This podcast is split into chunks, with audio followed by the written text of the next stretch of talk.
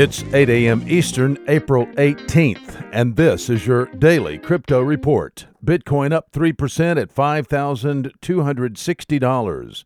Ethereum up 3% at $171. And XRP up 4% at 34 cents. These are your leaders by market cap.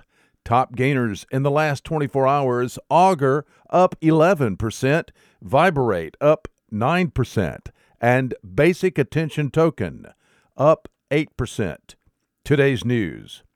Three countries are reportedly considering issuing bonds denominated in Bitcoin Afghanistan, Tunisia, and Uzbekistan, according to Asia Times, are considering the measure.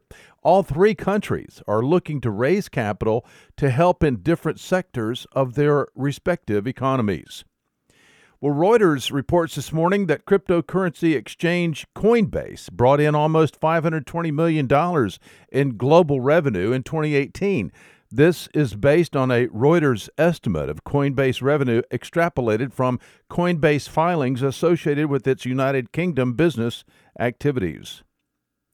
Financial assets rating agency Weiss has tweeted out that Microsoft's communication app Skype might soon integrate XRP into its platform. This development, if it happens, will allow users to tip each other and to send microtransactions via the XRP tip bot. The XRP tip bot, developed by XRP Labs, can be used now on Reddit, Twitter, Gmail, and Microsoft Outlook.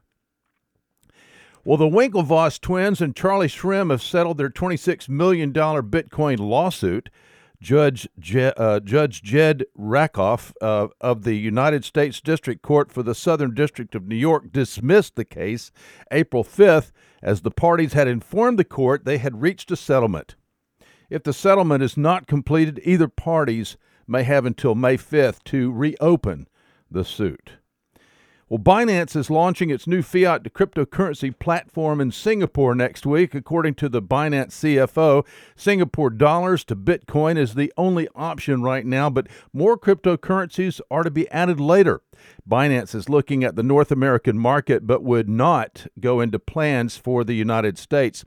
One note of interest is the Binance CFO commented that 90% of trading used to be fiat to crypto. Now trading is 90% crypto to crypto. Well, those are your leading headlines today. Visit us at dailycryptoreport.io for sources and for links. Find us on social media. Add us to your Alexa flash briefing and listen to us everywhere you podcast under Daily Crypto Report.